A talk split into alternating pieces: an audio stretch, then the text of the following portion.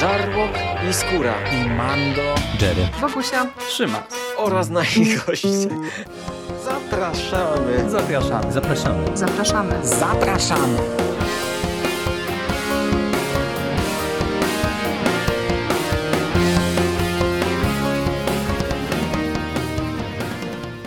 Witamy bardzo gorąco w kolejnej odsłonie konglomeratu podcastowego, czyli w takim miejscu, w którym możecie schować wszystkie zdobyte przez Was skalpy.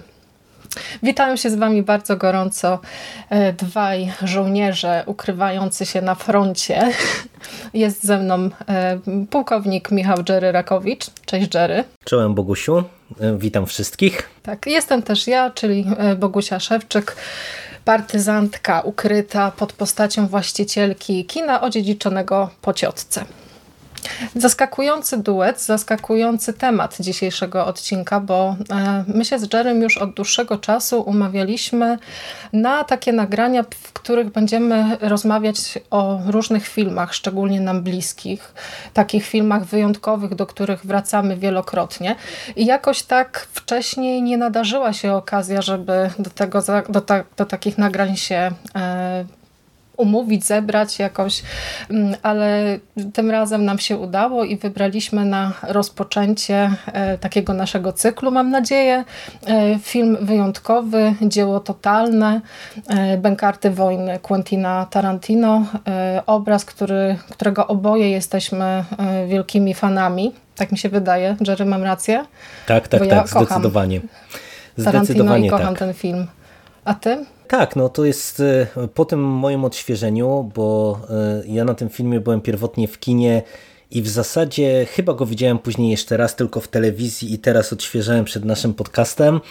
e, To e, stwierdzam, że to jest na, naprawdę fantastyczny film i on się starzeje po prostu jak dobre wino i tak jak dla mnie Tarantino nie jest jakimś takim bardzo równym twórcą, tak, e, tak e, akurat e, Bękarty Wojny to jest naprawdę ścisła jego czołówka, no i w ogóle e, kapitalny film, e, ale to rozwiniemy wszystko w podcaście, mam nadzieję. No właśnie, jak, y, jak już zasugerowałeś, jeśli chodzi o y, twórczość Quentina Tarantino, no to oboje jesteśmy jego wielkimi fanami. Ja mam takie wrażenie, że wokół postaci tego reżysera zbudował się już naprawdę taki potężny kult i zanim y, zajmiemy się tak bardziej szczegółowo filmem Bękarty Wojny, chciałabym, żebyśmy może pokrótce powiedzieli coś na temat naszych przygód w ogóle z Quentinem Tarantino, bo y, ja muszę ci się przyznać do tego, że akurat jeśli chodzi o tego reżysera, to y, ja go cenię oczywiście bardzo mocno, zwłaszcza za ten poziom y, wnikliwości w obserwowaniu zjawisk związanych z filmem. To jest rzeczywiście taki facet, który kocha film i wszystkie te jego zachwyty oddaje właśnie poprzez tę swoją sztukę filmo, filmową. Uprawia oczywiście kino stuprocentowo autorskie, kino takie y, nietypowe, wyjątkowe, z właśnie takimi charakterystycznymi dla niego samego elementami. Y, A w tym wszystkim jest też pewna metoda y, w całym tym szaleństwie, bo niektórzy też uważają, że Quentin Tarantino no to jest taki filmowy, filmowy szaleniec, taki facet, który jest y, twórcą bezkompromisowym, nie uznającym żadnego sakrum, no bo w przypadku Bękartów Wojny mamy y, alternatywną wizję II wojny światowej, co też nie wszystkim krytykom przypadło do gustu. Ale jeśli chodzi o moje przygody z Quentinem Tarantino, no to jest y, trochę tak, że ja na te jego filmy bardzo czekam, chociaż y, to są zawsze takie seanse, które sobie dawkuję i odkładam w czasie.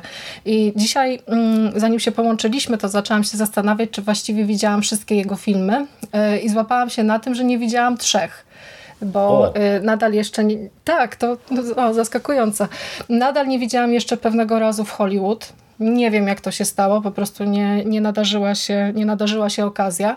Mam spory problem z filmem Django, do którego e, przysiadłam raz i jakoś tak Nie polubiliśmy się, zupełnie nie wiem dlaczego.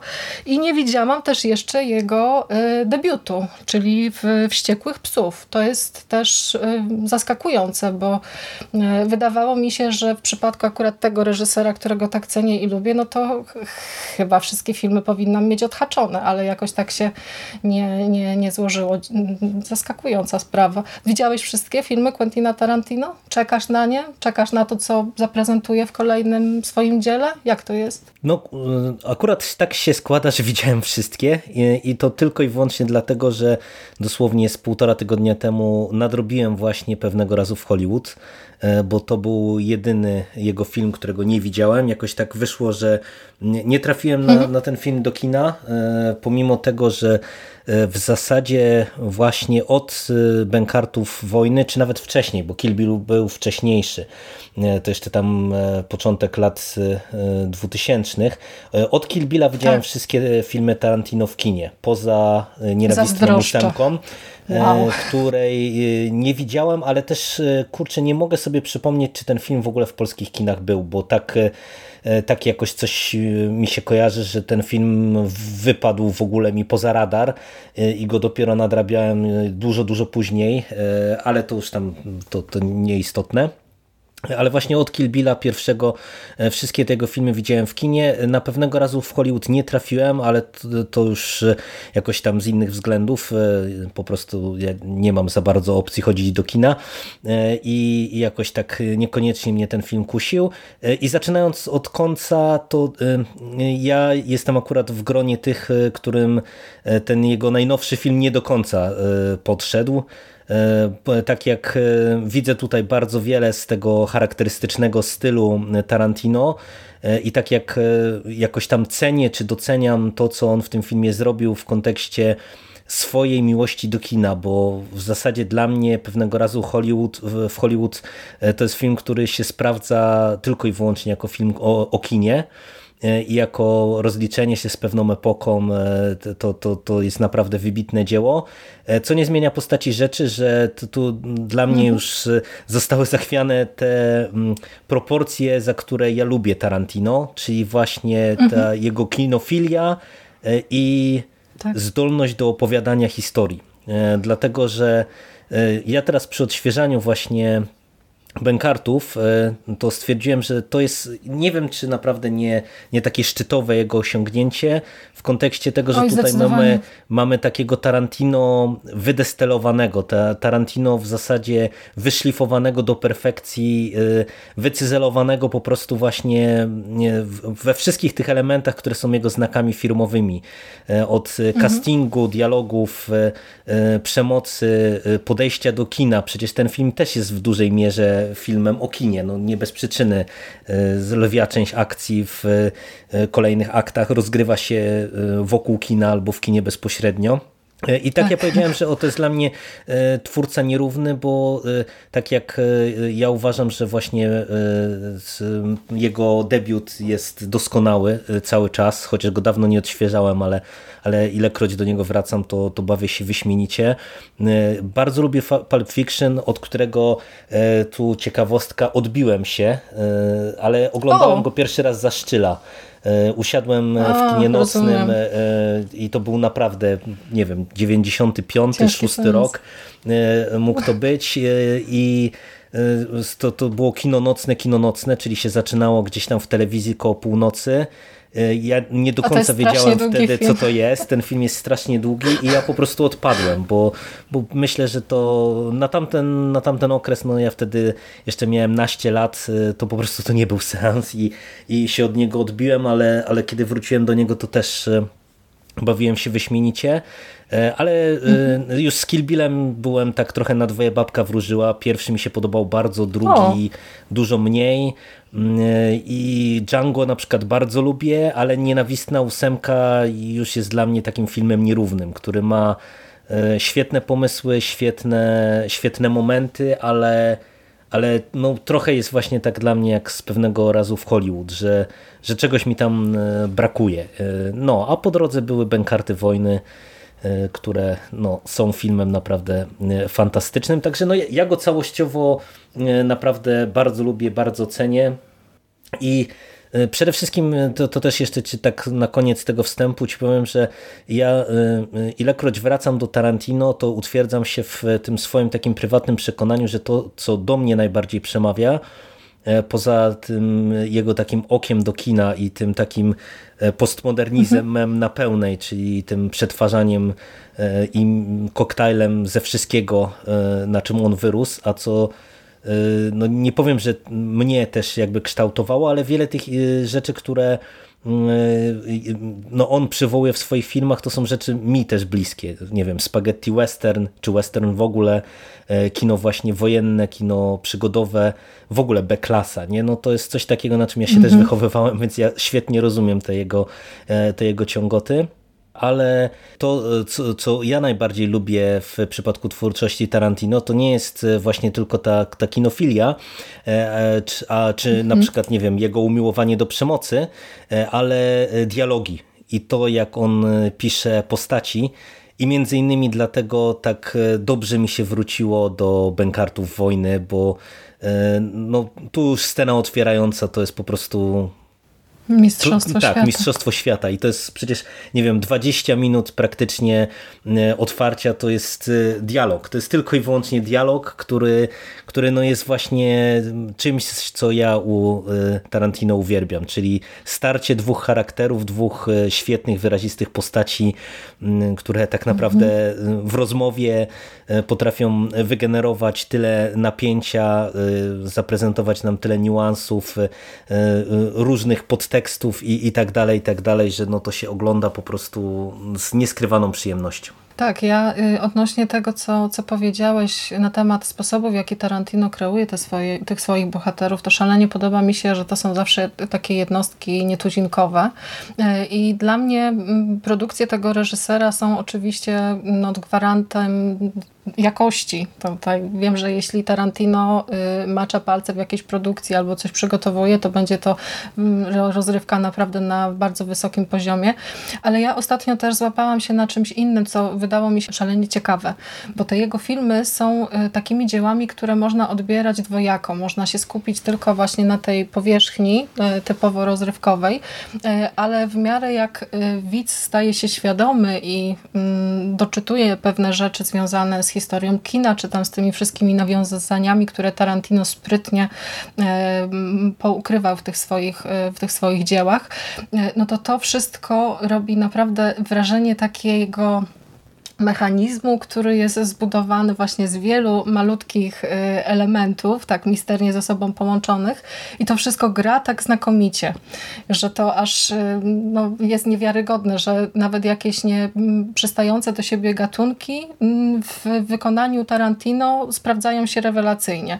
Ja też jeszcze y, zachwycam się bardzo mocno tym, że Tarantino jest facetem z ogromną wiedzą, jak już e, wspomniałam wcześniej, ale w przypadku rozmowy o jego filmie nie czuję się zażenowana tym, że czegoś nie wiem, bo mam takie wrażenie, że jeśli chodzi o Tarantino, to nie można wiedzieć wszystkiego na temat jego filmów i to jest też piękne, mhm, że za każdym tak, tak. razem, jeśli będziemy wracać do tych obrazów właśnie po latach, y, po jakimś czasie z dodatkową wiedzą, dodatkową obudową, y, to, to nadal będzie znakomita rozrywka, a jednocześnie my też będziemy y, nieco, nieco mądrzejsi, więc Tarantino działa na mnie mm, z jednej strony frustrująco trochę, a z, ale z drugiej strony też mnie bardzo mocno fascynuje i właśnie pobudza do takiego jakiegoś y, intelektualnego poszukiwania. No jak dojdziemy no do dobra, scen że... finałowych, to y, będę miał anegdotę nawet ilustrującą dokładnie to, co ty powiedziałaś w kontekście właśnie tego okay. mojego odświeżenia seansu,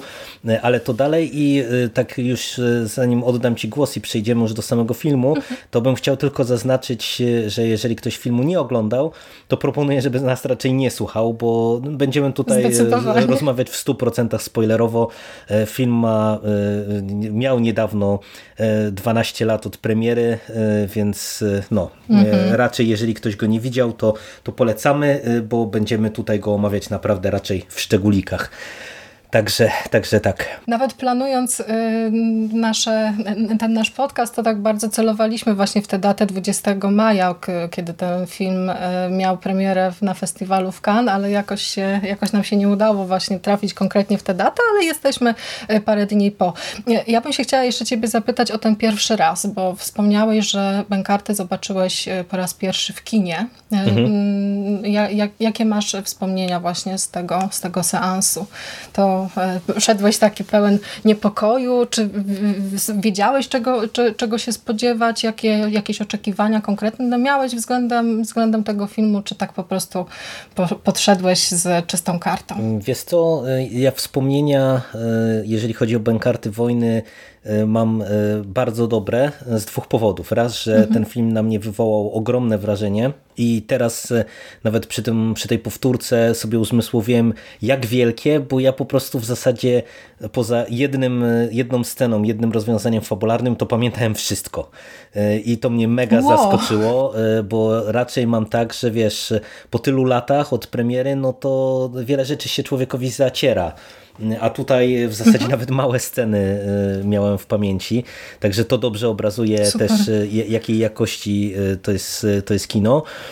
Dwa, że to, to tak pojadę prywatą, to dla mnie był ciekawy okres, kiedy on w Polsce miał premierę, bo to było tuż przed moim ślubem i my byliśmy z wtedy jeszcze moją przyszłą żoną w kinie e, na tym filmie, więc, więc wiesz, więc to i to był taki ostatni w zasadzie seans kinowy e, przed e, naszym ślubem, więc to też tak zabawnie z tego punktu widzenia mi się wspomina Bękarty Wojny.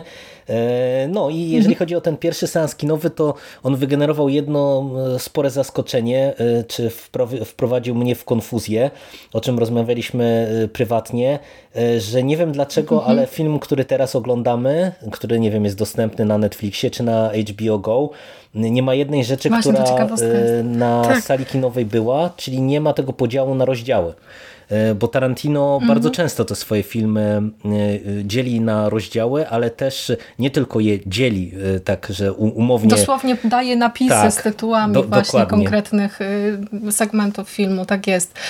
No i... Nawet się zastanawialiśmy z Jerem trochę, jak to jest możliwe, że ta y, kopia kinowa, którą gdzieś tam miałeś w pamięci, y, y, miała te rozdziały, a właśnie na tych wszystkich innych nośnikach albo w tych innych miejscach, w których Bękarty Wojny można obejrzeć, że tego, że tego nie ma. Co ciekawe, ja sprawdzałam kopię y, Blu-ray i tam są, więc y, no, fascynująca sprawa, y, dlaczego wygląda to w taki sposób, że tak, raz tak, tak. są, to raz nie ma. To, to, to jest dziw, dziwna sytuacja, sytuacja, e, tym bardziej, że no właśnie sprawdziłaś i na HBO Go, ja oglądałem na Netflixie, ty mówisz, że na DVD też nie ma, więc no naprawdę bardzo mm. dziwny zabieg, że, że tylko w tej wersji Blu-ray e, te rozdziały e, są i oczywiście można powiedzieć, że to nie ma jakiegoś tam specjalnego znaczenia, ale to jest zawsze bardzo fajny smaczek, tym bardziej, że mm, te rozdziały są w bardzo charakterystyczny sposób zawsze też tytułowane, no i myślę, że z mhm. perspektywy właśnie tej kinofilii Tarantino, no to, to lepiej byłoby to zachować. E,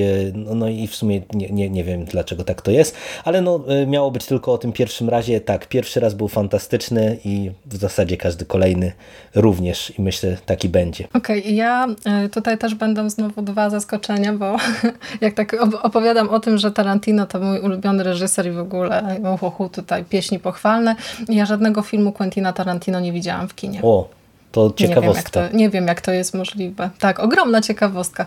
Jakoś tak się nie składa. Y, y, chociaż on jest akurat takim reżyserem, którego y, lubię oglądać tak kameralniej bardziej.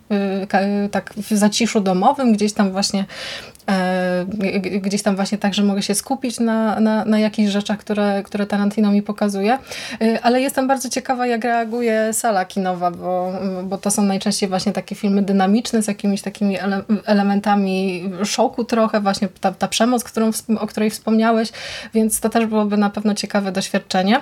Jeśli chodzi o Bękarty Wojny, to właśnie upłynęło 10 lat od mojego pierwszego seansu. E, złapałam się na tym też. A moja historia z tym filmem filmem jest e, nieco dziwna, bo e, ja ten film dostałam w prezencie od mojej znajomej która podarowała mi płytę z kilku powodów. Y, ja, rozmawiałyśmy dużo na temat tego, że na przykład podobał mi się Pulp Fiction, y, że po, podobał mi się Kill Bill, więc gdzieś tam ta stylistyka Tarantino mi y, odpowiadała i ona to sobie zakodowała gdzieś tam w pamięci. Moja znajoma film na płycie Bękarty Wojny zakupiła mm, dołączony do jakiej, jakiejś tam gazety za grosze i spodziewała się po tym seansie właśnie czegoś takiego zachwycającego, zwalającego z nóg, bo ja tam jej mówiłam, że Tarantino to właśnie tak lubi, e, lubi fajne rzeczy pokazywać. Mm, a y, pod kątem właśnie takiego kina jakiegoś świetnego, wojennego, dynamicznego, e, a dostała właśnie y, tę scenę otwarcia, gdzie jest długa, długa rozmowa, długi dialog. Później dostała scenę z rozłupywaniem czaszek e, kijem baseballowym i ze skalpowaniem i się totalnie odbiła od tego filmu i stwierdziła, że po prostu weź sobie tę płytę, zachowaj ją sobie to w ramach prezentu ode mnie. I to jest śmieszne, bo ja nie kupiłam sobie żadnej innej edycji tego filmu, a wiem, że gdzieś tam można zdobyć jakieś właśnie wydania dwupłytowe z dodatkami. Mhm. Ja cały czas mam właśnie to wydanie gazetowe. Jeszcze to jest taki napis, że karty wojny do, do, do egzemplarz bezpłatny dołączony do gazety nie będziemy reklamować. Nie? Więc to jest w sumie, w sumie śmieszne. E, a najdziwniejszy był ten moment, kiedy po powrocie do domu odpaliłam płytę i już troszeczkę ukierunkowana tym, co właśnie moja znajoma mówiła, zasiadłam do seansu i przepadłam. Zakochałam się zupełnie i potem, potem jej wyrzucałam, że jak mogła się pozbyć ze swojej kolekcji po prostu takiej perełki, takiego filmu, jak tak można w ogóle tutaj nie, nie rozumieć, e, nie rozumieć konwencji i w ogóle przecież to jest e, fantastyczna sprawa. No i tak, taka była właśnie kolej, e, kolej rzeczy z bankartami. Po dziś dzień jest to e, taki film Tarantino, który odświeżam sobie bardzo często. To jest chyba najczęściej oglądany w ogóle przeze mnie film Quentina Tarantino. W przeciągu ostatnich e, trzech miesięcy, to ja go widziałam już chyba z cztery razy. I to też jest tak, że no, no ja, ja tak mam, ale mimo wszystko. To jest taki film, który mnie zawsze cieszy i nawet mm, patrząc na jakieś tam właśnie pojedyncze sceny, ja go mogę tak oglądać wyrywkowo po prostu. Tam 10 minut y, jakiejś rozmowy albo y, te, te akcje w kinie, rozwałkę, nie, co, cokolwiek. I ja za każdym razem bawię się rewelacyjnie. Nawet znając dialogi i znając te wszystkie, wiesz, twisty twisty fabularne, to ja i tak po prostu reaguję tutaj, wiesz, przybieram nóżkami, biję brawo i śmieję się w głos, więc, więc gdzieś tam jest to e, chyba jeden z takich, e, no, filmów mojego życia trochę. Co, co jest rzeczą dziwną, bo jak zaczniemy opowiadać o fabule, to, to się okaże, że to jednak jest taki film, który pewne e, problemy może tam gdzieś nasuwać, mm, jeśli chodzi o odbiór. No dobra, to sobie trochę powspominaliśmy. Już się trochę pozachwycaliśmy na, e, na początku. E, to może w ogóle powiemy na e, co to w ogóle są bękarty wojny, co to jest za opowieść. Jest to historia tego tytułowego oddziału amerykańskiej amerykańskich żołnierzy, którzy zostali wysłani do okupowanej przez nazistów Francji po to, aby tłuc nazistów. Po prostu. Y, historia rozpoczyna się y, w roku 1941, kiedy to y, bohaterka, jedna z głównych bohaterek, Szoszana, jest świadkiem egzekucji swojej rodziny przez dowodzony przez Hansa Landę oddział żołnierzy nazistów. I po jakimś czasie Szoszana spotykamy ją ponownie w, w Paryżu, gdzie pracuje w kinie, ma, ma na własność dziedziczone przez swoją e, ciotkę kino i tam w tym kinie ma zorganizować premierę propagandowego filmu zatytułowanego Duma Narodu. No i wpada na pomysł, żeby e, dokonać zamachu, żeby wszystkich tych e, nazistowskich oficerów, którzy pojawią się na tym wyjątkowym święcie, wysadzić, zabić, zlikwidować. Jednocześnie na podobny pomysł wpada oddział e, brytyjskiej, e, brytyjskiej armii, która też gdzieś tam na e, stronę wroga wpuszcza tych swoich żołnierzy, a konkretnie jednego specjalnego byłego krytyka filmowego, który też właśnie intryguje, knuje i planuje właśnie zamach. Co z tego wyjdzie, no to Pewnie się dowiecie, jak zaczniemy już rozmawiać na temat, na temat treści. E, no i dobrze. Historia e, jest rozłożona w czasie na tych, na tych kilka lat, podzielona, tak jak wspominaliśmy, na, e, na pięć rozdziałów. I z czym mamy tutaj do czynienia? Bo ja już od razu na samym początku powiem Ci, że jeśli chodzi o tę taką kategoryzację gatunkową, jakbym tak miała określić jaki gatunek reprezentują bękarty wojny, to miałabym ogromny problem, bo to jest taki szalenie udany patchwork gatunkowy. Mamy po kilka takich charakterystycznych elementów z przeróżnych gatunków, które zostały poskładane w jedną e, całkiem ładną całość. Jaki gatunek e, Twoim zdaniem dominuje w bękartach? Mm, wiesz to, ja akurat nie miałem nigdy problemów z taką przynależnością gatunkową tego filmu, bo dla mnie mimo U. wszystko to jest e, oczywiście tarantinowska wariacja, ale wariacja na temat tego wojennego kina przygodowego. E, które e, w mhm. latach 70., e, 80. dostawaliśmy w całkiem pokaźnej ilości, bo była przecież to. Parszywa dwunastka. Tak, parszywa dwunastka, złoto dla zuchwałych, moje ukochane działa na warony, różne inne ekranizacje, właśnie czy to prozy Alistera McLeana, czy inne filmy, które na fali popularności parszywej dwunastki powstawały. No przecież ten tytuł chociażby Bękarty wojną też wziął się od takiego klona e, parszywej dwunastki, tylko włoskiego pochodzenia.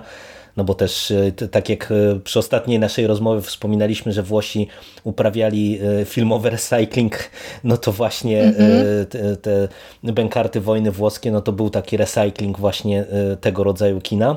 No i pod tym kątem to dla no mnie to ten film jest właśnie gatunkowo dokładnie czymś takim, czyli taką przygodówką wojenną, E, przez to, że mm, on ma e, ciut mniej akcji może niż e, te filmy zwykłe nas do tego przyzwyczajać, to, to być może nie wszystkim, którzy tamto kino lubili, on przypadnie bardzo do gustu, ale wydaje mi się, że to też jest mhm. pozorne, bo tak naprawdę w większości tych filmów no, to y, jednak y, ten pierwszy akt te, też jest przeważnie spokojniejszy, bo mieliśmy tam do czynienia czy to z, ze zbieraniem tej przysłowiowej drużyny, czy to z jakąś tam infiltracją, y, bo to też na przykład tylko dla orów chociażby mi przychodzi do głowy, które też ten pierwszy akt miał mhm. taki trochę spokojniejszy.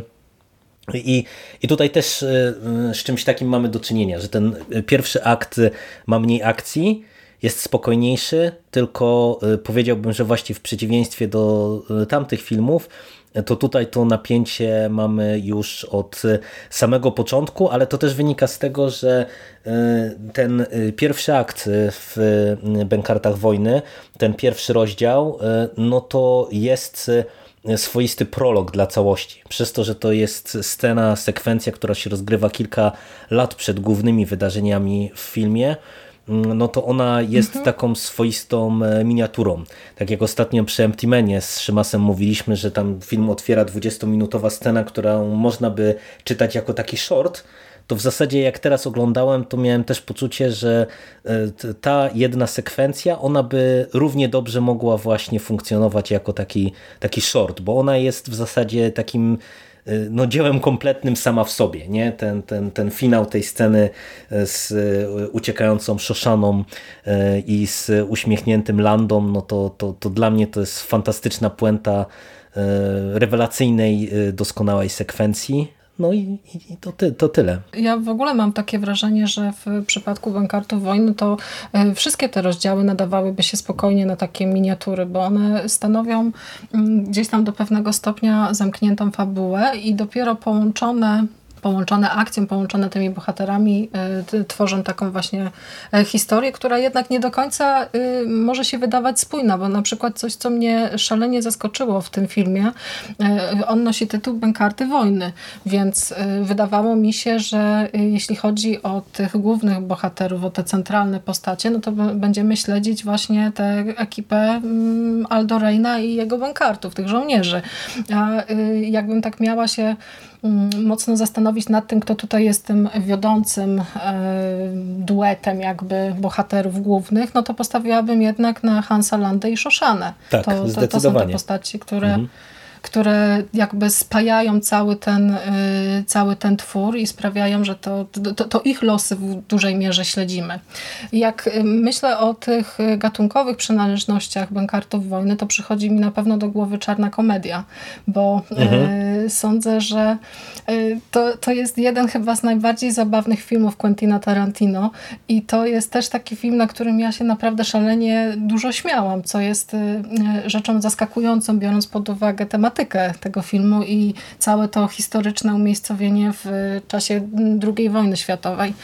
Y, Bękarty to także historia zemsty, no bo mamy mm, postać Szoszany, która gdzieś tam miała być w tym pierwotnym y, wydaniu, w, tym pierwotnej, w tej pierwotnej wersji scenariusza taką żydowską Joanną Dark. Miała właśnie tutaj nazistom wymierzyć no, koniec końców to robi, ale miała być bardziej, bardziej aktywną, gdzieś tam e, działać w jakiejś e, nie wiem, partyzantce, czy, czy, czy, czy być szefową jakiegoś tam ruchu oporu. A tutaj okazuje się, że Szoszana jest stonowaną, e, inteligentną i całkiem pomysłową dziewczyną.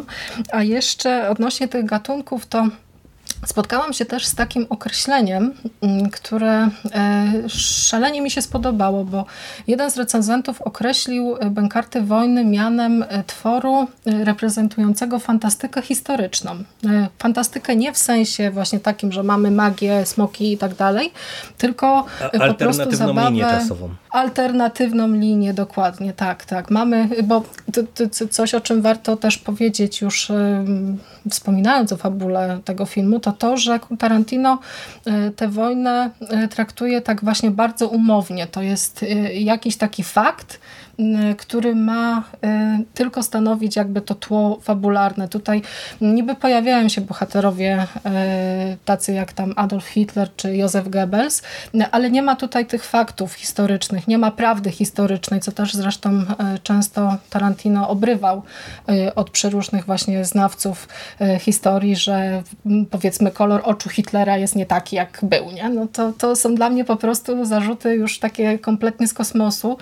Wychodzi na to, że e, ktoś, kto oglądał ten film, tak nie do końca chyba zrozumiał zamysł reżysera, no bo to nie jest kino dokumentalne, to jest po prostu film rozrywkowy, e, który stanowi ujście właśnie takiego kapitalnego pomysłu i, i pewną alternatywną właśnie wizję tego, co by się mogło stać, gdyby. I e, porównywanie tego do, do kina dokumentalnego tylko dlatego, że akcja dzieje się w, drugiej, w trakcie II wojny światowej, to gdzieś tam wydaje mi się mocnym mocnym nadużyciem w przypadku akurat takiego twórcy. Ale to wiesz, no to jest właśnie pokłosie też e, e, tego e, korzenia, z którego wyrastają bękarty wojny, czyli właśnie tego, co wspomniałem, czyli tego kina wojennego, kina przygodowego, mhm. bo jednak wiesz, po tej traumie powojennej, kiedy już jakby przepracowano drugą wojnę jakoś tam w latach 50., 60., które, którą w zasadzie jeśli ruszano, to raczej na poważnie, e, no, no to właśnie przeszła ta fala e, różnego rodzaju kina, bo przecież e, ja mówię tutaj o kinie w sumie mainstreamowym, tych, tych właśnie takich przygodówkach wojennych, które też w sumie były bardzo często podszyte tym humorem. Może dlatego ja wiesz, tak nie, nie wyróżniałem tutaj na przykład tej czarnej komedii, którą ty przywołujesz, bo, bo jak się mhm. przypomni nawet parszywą dwunastkę, ale w szczególności właśnie chociażby takie filmy jak Złoto dla zuchwałych, to ten humor tam był tak, to tam ten i, element tak, jest. immanentną cechą te, tego kina. Ale też e, e, jakby to, co e, jest jakby zastanawiające, to to, że w ogóle ktoś ma problem na przykład z tym, że takie bękarty wojny nie są filmem historycznym. No tamte przygodówki wojenne mhm. też nie są filmami historycznymi. Nie? One właśnie często biorą na kanwę swoich, swojej akcji jakieś tam historyczne miejsce, jakąś historyczną postać, ale one nigdy nie predystonowały do e, czegoś e, takiego historycznego w pełnym tego słowa znaczeniu. No mamy te epickie widowiska wojenne, E, które e, właśnie one predestynują do tego, żeby e, opowiedzieć o wojnie jako takiej, jak na przykład... Tak, jakaś Dunkierka, tak, tak albo 1917. Do, dokładnie, mhm. ale to nawet patrząc na te starsze, o jeden most za daleko chociażby jest dla mnie takim kinem, nie? O właśnie. Gdzie, gdzie mamy po prostu epicki, o, o Bóg wie jak wielkiej skali film, który skupia się na jakichś tam wydarzeniach historycznych i który będąc atrakcyjnym nadal, no bo jego się ogląda w zasadzie jak taką przygodówkę e, wojenną w dużej mierze, no to on e, już jest właśnie takim kinem, który się stara trzymać faktów i, i który nie udaje czegoś, czym nie jest. No tutaj e, Bękarty Wojny moim zdaniem od samego początku pokazują, że są taką przyjaskrawioną mm, wariacją na temat II wojny światowej. E, wariacją, która pewne rzeczy e, nam wyciąga na pierwszy plan, inne chowa, inne w ogóle porzuca. E, I tutaj z tej perspektywy to zabicie Adolfa Hitlera w finale tego filmu mm, oczywiście było szokiem i było czymś zaskakującym, w tamtym momencie, no bo pomimo tego, że to nie był pewnie pierwszy raz, kiedy Adolf Hitler ginął w różnych dziełach popkultury, e, no to myślę, że w tak mainstreamowym e, dziele, które miało szansę obejrzeć tyle milionów widzów, no to to na pewno e, musiało budzić konsternację, ale no właśnie w tej konwencji mhm. wydaje mi się, że to uchodzi, nie? I, I, Tarantino to uchodzi, no i, i to też w sumie, jak się spojrzy na Bękarty Wojny z perspektywy całej, no bądź co bądź nie jakiejś bardzo dużej filmografii Tarantino, no bo to jest też jakby ważne, że w zasadzie jak się połączy takiego Kill Billa w jeden film, no to to, to naprawdę jak weźmiemy sobie pod uwagę te ostatnie lata, no to, to zaraz wyjdzie 30% e, filmów, e, spełnia ten warunek, o którym ja mówię, czyli właśnie kwestie tej takiej pewnej, pewnego luźnego podejścia do historii, czy serwowania nam historii alternatywnej, bo takim filmem są mhm. Benkarty, takim filmem jest Django w dużej mierze, E, takim filmem jest tak. pewnego razu w Hollywood. To są wszystko filmy, które z jednej strony starają się pewne rzeczy z epoki portretować bardzo wiernie, e, uwypuklać właśnie pewne zjawiska, pewne, pewne elementy historii, okresu historycznego, z którym się mierzą, e, ale z drugiej strony jakby w którymś momencie zupełnie porzucają E, właśnie fakty historyczne, ścieżkę e, jakieś tam e, rzeczy, które się wydarzyły, żeby zaserwować nam historię alternatywną i powiedzieć nam zupełnie coś innego, czy opowiedzieć nam zupełnie coś innego. No i, i, i to, to, mówię, no jeżeli ktoś się na to zrzyma, no to, to ja trochę tego nie jestem w stanie pojąć, bo, bo, bo, bo nie wiem czego oczekiwał po, po tego rodzaju filmie, nie? No, no to to, to nie jest y, kino historyczne, no umówmy się. No, zdecydowanie.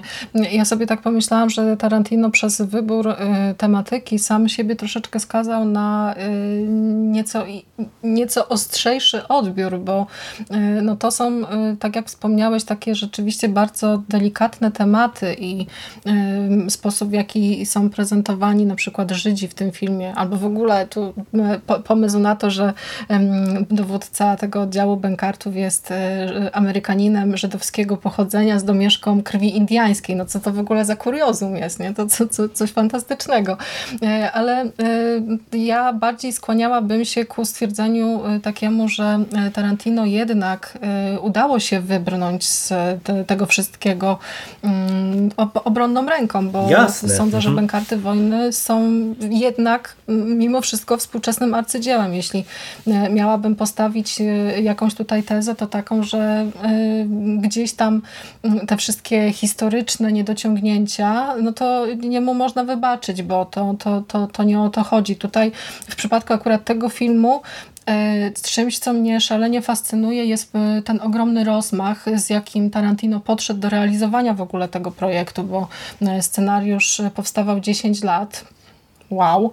E, I samo zaangażowanie takiej międzynarodowej ekipy jest już e, czymś e, no, budzącym mój ogromny podziw, bo tutaj mamy i aktorów amerykańskich, i aktorów niemieckich, aktorów francuskich. W ogóle te lokacje są też podzielone. Były zdjęcia do filmu powstawały zarówno właśnie we Francji, w Niemczech, w studio w, w Stanach Zjednoczonych, więc pod, pod takim kątem logistycznym no, było to naprawdę przeogromne przedsięwzięcie, a jednocześnie ja też zastanawiając się nad tym, w jaki sposób ten film w ogóle jest skonstruowany, doszłam do wniosku, że jest to taki obraz spektakularny w swojej kameralności. Mhm. Bo to tutaj y, w przypadku y, tego konkretnie filmu nie mamy ogromnych scen batalistycznych. Y, tak patrząc na to, co, co się dzieje, jak ta akcja jest budowana i gdzieś tam to napięcie jest stopniowane, to nie wynika to z tego, że mamy jakąś taką właśnie tutaj jedna scena, jedna, jeden atak na jakiś tam niemiecki oddział goni drugi. To nie jest tak. Tutaj wszystko jest prezentowane na zasadzie kapitalnie zbudowanych dialogów, znakomicie poprowadzonego scenariusza i świetnego pomysłu. I to są takie cechy, które stawiają ten film w moich oczach naprawdę na bardzo, bardzo wysokim, wysokim miejscu w moim prywatnym, osobistym rankingu. Właśnie ta, ta kameralność, to, że y, te sceny rozgrywają się właśnie w małej przestrzeni y, i to tak małej, że widz oglądając na przykład taką scenę otwarcia, kiedy y, Hans Landa rozmawia z Pierem Lapatitem, to ja się czułam zaszczuta tak jak ten bohater. Albo nawet w takich właśnie scenach jak y, ta rozmowa w knajpie, to to jest takie oczekiwanie na burzę. Ty sobie zdajesz sprawę z tego, że coś się wydarzy, że będzie jakieś nieszczęście, że koniec końców do tej strzelaniny dojdzie, ale czekasz w takim napięciu, a on tu jeszcze umiejętnie potrafi operować operować nie tylko właśnie e, kadrami, nie tylko pracą kamery, ale też dodaje do tego masę jakichś takich innych elementów typu zwolnienia akcji, typu muzyka. I to wszystko robi naprawdę takie wrażenie, że Wow. No ja w ogóle y, uważam, że ten film jest bezdyskusyjnie współczesnym arcydziełem, y, bo y, mhm. o ile jego recepcja czy podejście do pewnych tematów może być kontrowersyjne i może kogoś zniesmaczać, to uważam, że pod kątem filmowej roboty to jest naprawdę perfekcja, bo ja mam wrażenie, że to jest takie kino totalne w tym kontekście, że tutaj, o ile ten pomysł wydawał się karkołomny, to wydaje mi się, że Aha. rzadko mamy do czynienia z e, filmem tej skali, bo, bo to też jest e, ciekawe, że to jest przecież dwójpół godzinna kobyła, Czyli coś, co. Mhm. Nie czuje się upływu tak, czasu. A umówmy się, w tym, w tym 2009 roku to jeszcze to nie był y, ten moment, y, kiedy blockbustery po 2,5 godziny czy 3 godziny prawie to, to były standardem. Nie? To, to te, te, tego rodzaju film to był jakimś tam mimo wszystko y, ewenementem, czy zawsze był czymś widocznym.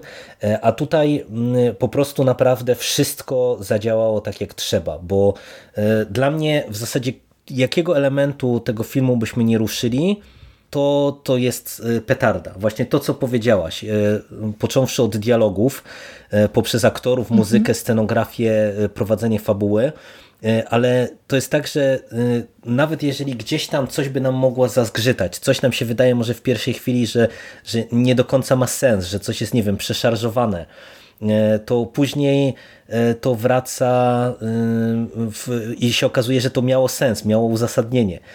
Tutaj jest taka totalna świadomość kina i tego, co chce się osiągnąć i jak chce się osiągnąć i jak to będzie oddziaływało, oddziaływało na widza. Przecież tak jak tutaj Tarantino operuje pewnymi klamrami.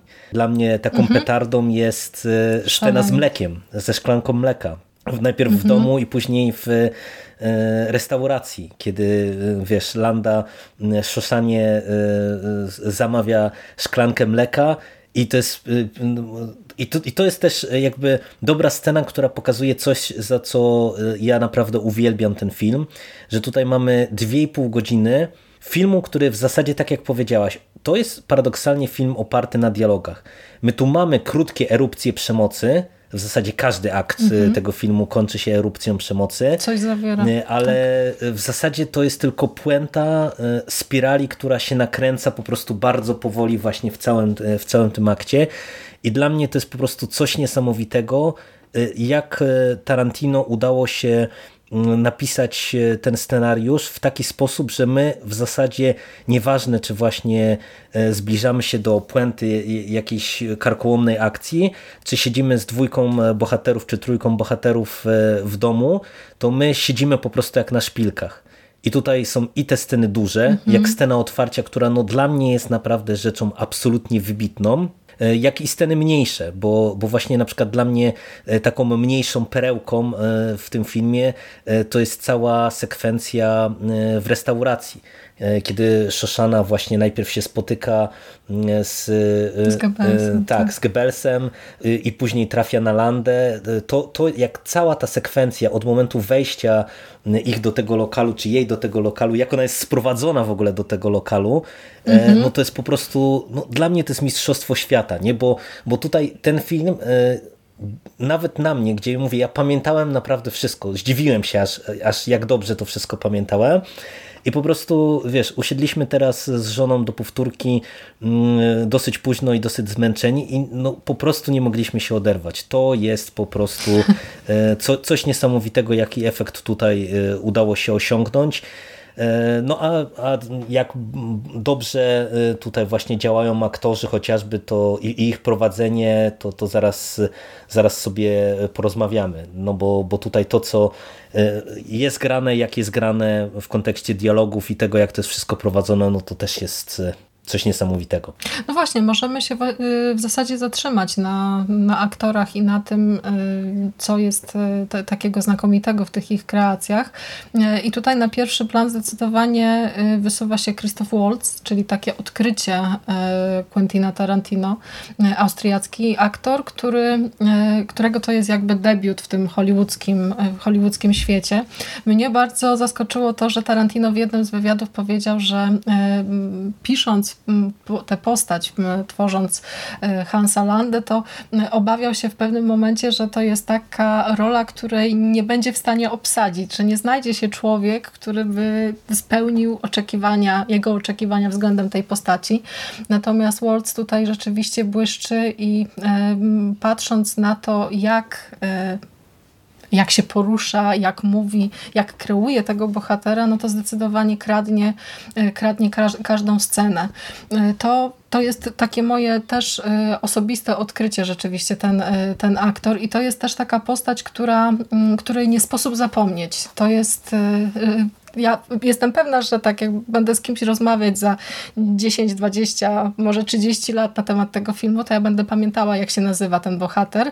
Będę pamiętała jakieś tam one-linery, które też e, w, w niektórych sytuacjach e, Hans rzuca. E, będę się zachwycała tymi właśnie zmianami nastroju, bo coś, co jest charakterystyczne dla tej postaci i też szalenie mnie ujęło właśnie w tych wszystkich scenach, które, które, które ty, Jerry, przywoływałeś, to było to, że on jest właśnie właśnie taki niby grzeczny, niby radosny, niby tutaj jakimiś żarcikami sypie jak z rękawa, a nagle przychodzi taki pstryk i zamienia się po prostu w totalnego sadystę, właśnie w takiego bezwzględnego e, detektywa. E, sam zresztą o sobie mówi, że jest detektywem, bo e, szuka, szuka ludzi i znajduje, a że dla nazistów, no życie. To więc to jest y, wszystko też y, taka składowa, która sprawia, że dla mnie to jest bohater kompletny, bohater totalny i dodatkowo jeszcze obsadzony właśnie tak, że to no, no czap, czapki z głów. Nie dziwię się wcale, że Christoph Waltz y, był też takim aktorem, który y, no, rozbił bank z nagrodami, bo ta jego kreacja jest naprawdę y, oszałamiająca. Czy wiesz to, to jak się spojrzy na Bękarty Wojny, to jest dla mnie przykład y, tego rodzaju filmu, który jest żywym dowodem na to, o czym ostatnio w swoich podcastach parokrotnie mówił Michał Oleszczyk, czyli że jak będzie jakaś reforma Oscarów, to trzeba by w końcu zacząć przyznawać Oscara za casting, bo dla mnie tutaj tak. w zasadzie o. to, jak e, ten film jest obsadzony, to jest po prostu e, czyste złoto. Ja mam wrażenie, że tutaj e, nie ma jednej fałszywej nuty.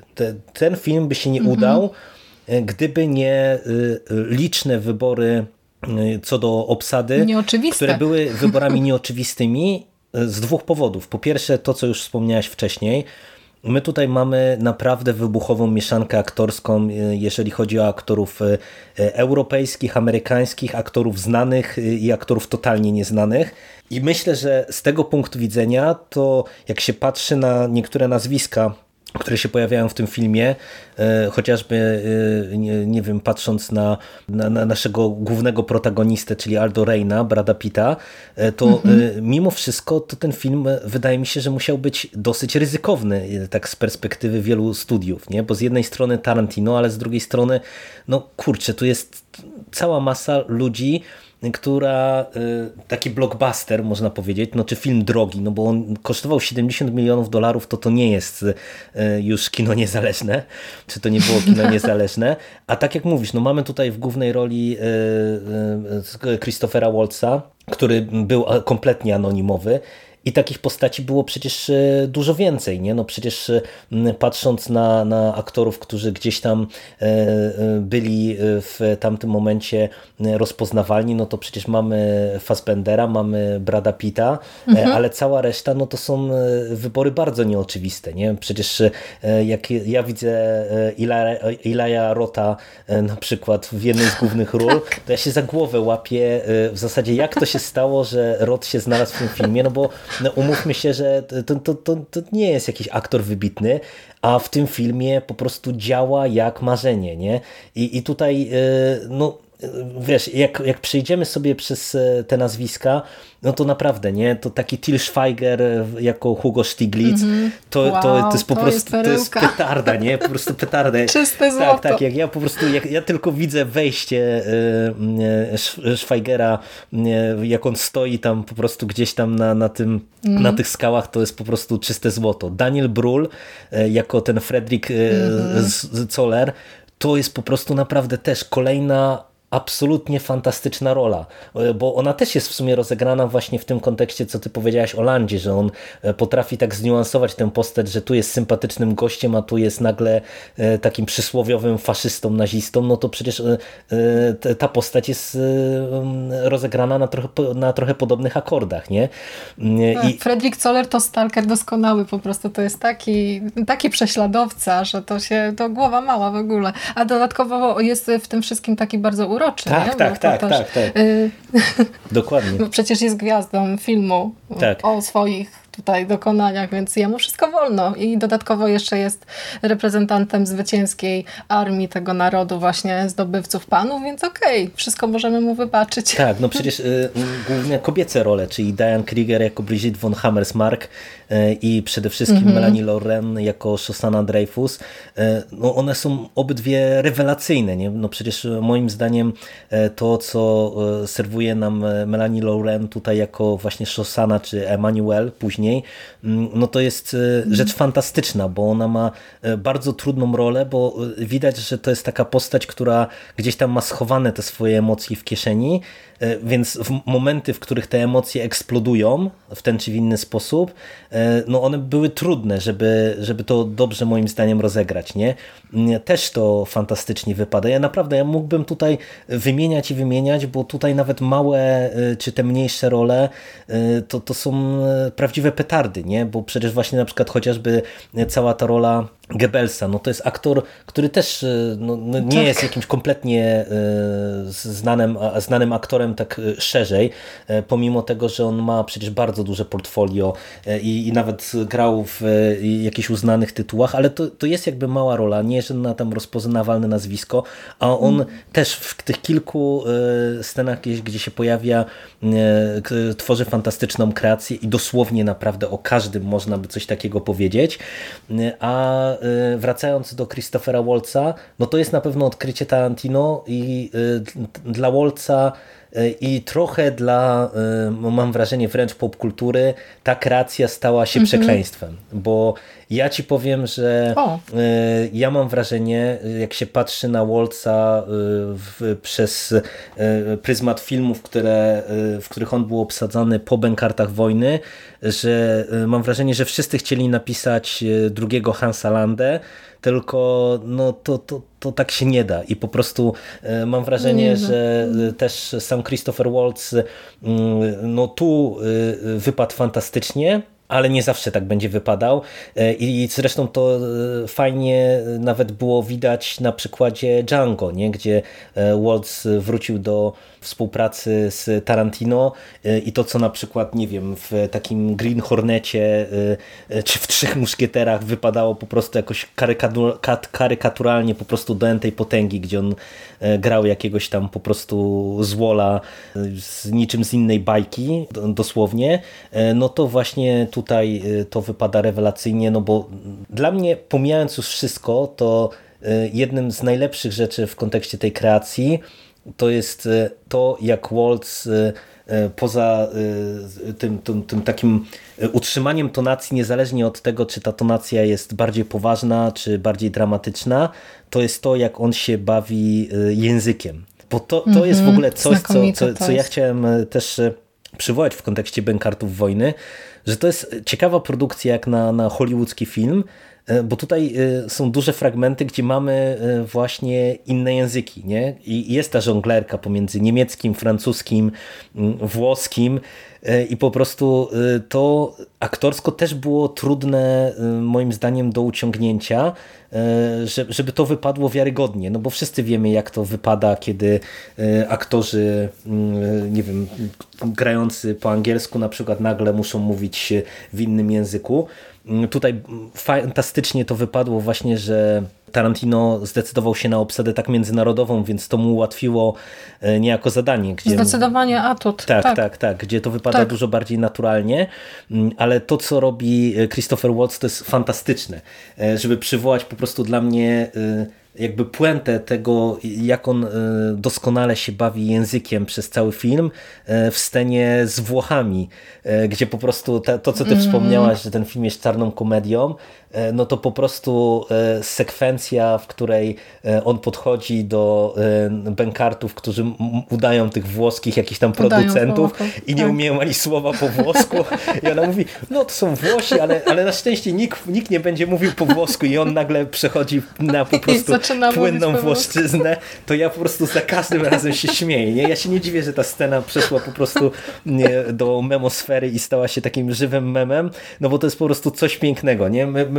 no, no, naprawdę, no tak parsknęliśmy teraz śmiechem, jak, jak wiesz, jak on przeszedł na ten włoski, y, no to jest to, to, to, ta zabawa właśnie tym językiem i to też pokazuje, wiesz, świadomość, nie? Przecież mm, ta scena moim mhm. zdaniem by w ogóle nie zadziałała, gdyby nie to, że Landa e, przez cały film się tym bawi. Nie, że on właśnie, e, no, jak jest skonstruowana chociażby ta, e, ta pierwsza scena w domku, nie? Gdzie, gdzie on tam mówi trzema językami, z tego co pamiętam, nie? bo mówi po francusku, mhm. angielsku i po niemiecku i to później wraca. Niemiecku, tak I, I dla mnie to mówię, to jest też taki przykład właśnie tego, jak fantastycznie jest napisany ten film. To jest to, co przywoływałem w kontekście sceny ze szklanką mleka, tak tutaj mamy to, to samo, tylko właśnie z tymi językami, nie? bo naprawdę to, to y, nawet przy tym, przy tym, jak ta scena jest fantastycznie rozegrana, to naprawdę wydaje mi się, że ona by nie działała, gdyby nie była puentą właśnie czegoś, co było rozpisane na cały film. Tak, oni, to przechodzenie z, jednego języka w drugi to odbywa się rzeczywiście bardzo tak y, niezauważalnie wręcz I, y, i ja jestem pełna podziwu za, w stosunku do Tarantino za odwagę, że w ogóle postawił postawił na coś takiego, że każdy bohater, każda narodowość mówi w swoim języku, bo e, przecież wiemy, że w niektórych e, hollywoodzkich produkcjach najczęściej jest to zrobione w ten sposób, że mamy tam jakieś zdanie otwierające rozmowę, które jest powiedzmy tam po niemiecku, a potem już ten dialog dalej się toczy już e, płynną angielszczyzną, już po prostu Taka normalnie po angielsku. opinia, że tam nie lubią czytać napisów, jak, jak to się zwykło powtarzać. O nie, zepsułeś mi teraz wizję po prostu. No ale nie, te, te Tarantino tutaj podniósł y, te, to kino międzynarodowe zdecydowanie na bardzo, bardzo wysoki poziom. Y, ja też chciałabym y, odwołać się do tej sceny w, w, w, tej, w tej gospodzie podczas właśnie zdemaskowania brytyjskiego wywiadu, bo ja bardzo często oglądałam ten film z lektorem i jakoś tak, no ja słyszałam, że tam te, te, te języki przechodzą, przechodzą jeden z drugiego tak, tak płynnie i w taki fajny sposób. I ja słyszałam, że kiedy Til Schweiger mówi po niemiecku, no to mówi to naprawdę w sposób bardzo poprawny. Kiedy Diane Krieger y, też y, mówi po niemiecku, no to słyszę Niemkę. Kiedy y, Szoszana wypowiada się tam, rozmawia z Marcelem, to słyszę właśnie ten mm, piękny taki francuski zaśpiew. Natomiast w, pod kątem puenty tej sceny, czyli tego, że Archie zostaje zdemaskowany z powodu swojego akcentu, to zaczęłam się właśnie ostatnio zastanawiać, jak to jest szalenie mądrze przemyślane, że Fassbender mówi właśnie takim, jakim musiał mówić jakimś takim koślawym akcentem i że Tarantino na tyle to wyłapał, że wpakował w scenariusz.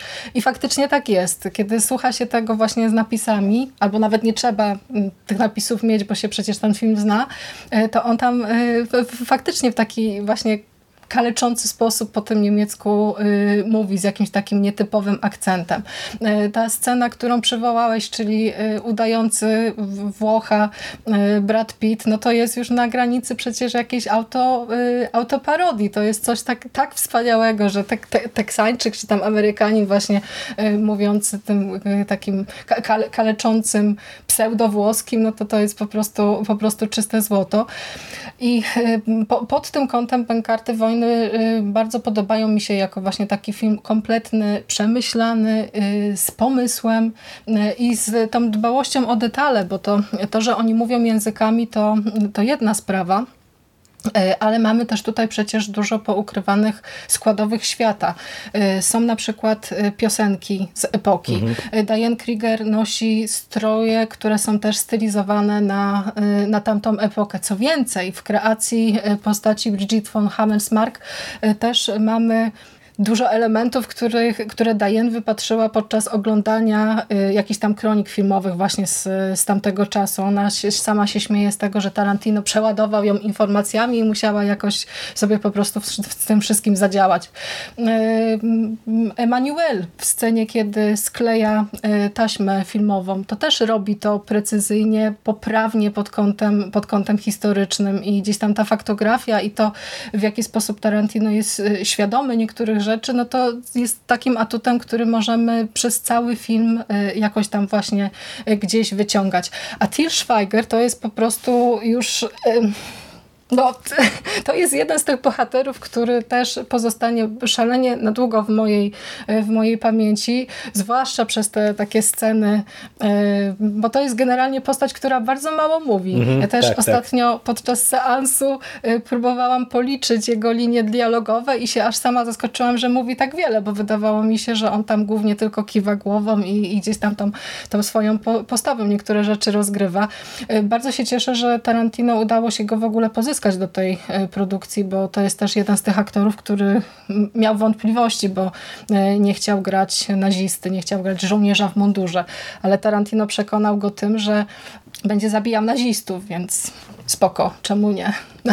Eli Roth e, pojawił się w ogóle w, w tym filmie, ponieważ inny aktor nie mógł. Tam chyba miał Adam Sandberg grać tę postać do niego, do Nowica tak, tak mi się wydaje. A w ogóle do Eli Roth do tej roli przytył tam ileś kilogramów i wygląda też, też naprawdę nieźle, chociaż, e, chociaż w ogóle ta postać e, Żyda Niedźwiedzia jest dla mnie też taką e, no, figurą mm, no, bardzo, bardzo dziwną, bardzo, bardzo specyficzną i jest też takim elementem, z którym zdaję sobie sprawę, że sporo widzów może mieć gdzieś tam problem z powodu tej takiej no, przemocy mocno wprost. Nie? Tam się Tarantino nawet niektórzy recenzenci posądzają go o tę trywializację przemocy i właśnie tych scen z rozwalaniem kijem baseballowym głów nazistów. Nie? Ale wiesz co, nie, to, to, to jak jesteśmy w tym punkcie, to ja ci powiem, że e, to bym chciał e, głośno zakrzyknąć nie, nie i jeszcze raz nie, dlatego że mi się wydaje, że e, i to mi się rzuciło teraz przy tym powtórnym seansie, że to przywoływanie jakiejś nadmiernej brutalizacji w bękartach wojny jest podyktowane tym, jak skonstruowane są te poszczególne sceny i to, że mhm. E, te, e, ta e, przemoc jest podawana zawsze jako po prostu wybuch wulkanu. Zwróć uwagę, że tutaj w zasadzie przemoc jako no. przemoc trwa często 30 sekund, a podprowadzenie do niej to jest po prostu, nie wiem, 5 minut. Potężne. To jest tak jak mhm. no, właśnie jak przywołałaś chociażby niedźwiedzia, no to jak mamy tą scenę w lesie, gdzie przecież samo to... Jak to jest wprowadzane, Tak, tak, nie? że przecież Właśnie, on, on, on jest tam przez... Ten ciemny tunel. Tak, tak, no przecież to, to, to walenie tym kijem baseballowym, ja myślałem, że to się nie skończy, nie? Po prostu słychać Mhm. i słychać e, e, cały czas to, to walenie, jak on nadchodzi, oni o niemu opowiadają. 28 uderzeń, Jerry. No. Po, policzyłam, No, no to- 28 razy uderza, zanim Żyd Niedźwiedź w ogóle się po, pojawi w kadrze. No, A to no, też jest dokładnie. właśnie jeszcze takie przeciągane, wy, wydłużane i też wyobraźnia, e, wyobraźnia widza pędzi. Tak, i- Bo i ja się właśnie spodziewałam, że wyjdzie stamtąd jakiś po prostu wielki koleś taki, że ja nie, nie wiem, kto, kto miał wyjść z tego tunelu, ale zaskoczyłam się bardzo, że to był Eli Roth, ale spoko. Ale właśnie o to chodzi, nie? że wiesz, że po prostu my y, dużo silniej to odbieramy, dlatego że po prostu Mhm. jesteśmy sprowadzeni na krawędź fotela. Przecież no tutaj dosłownie każda ta y, erupcja przemocy to jest dosłownie 20-30 sekund. Mamy na finał sceny w domku, y, rozstrzelanie tej żydowskiej rodziny pod podłogą, co trwa sekundy.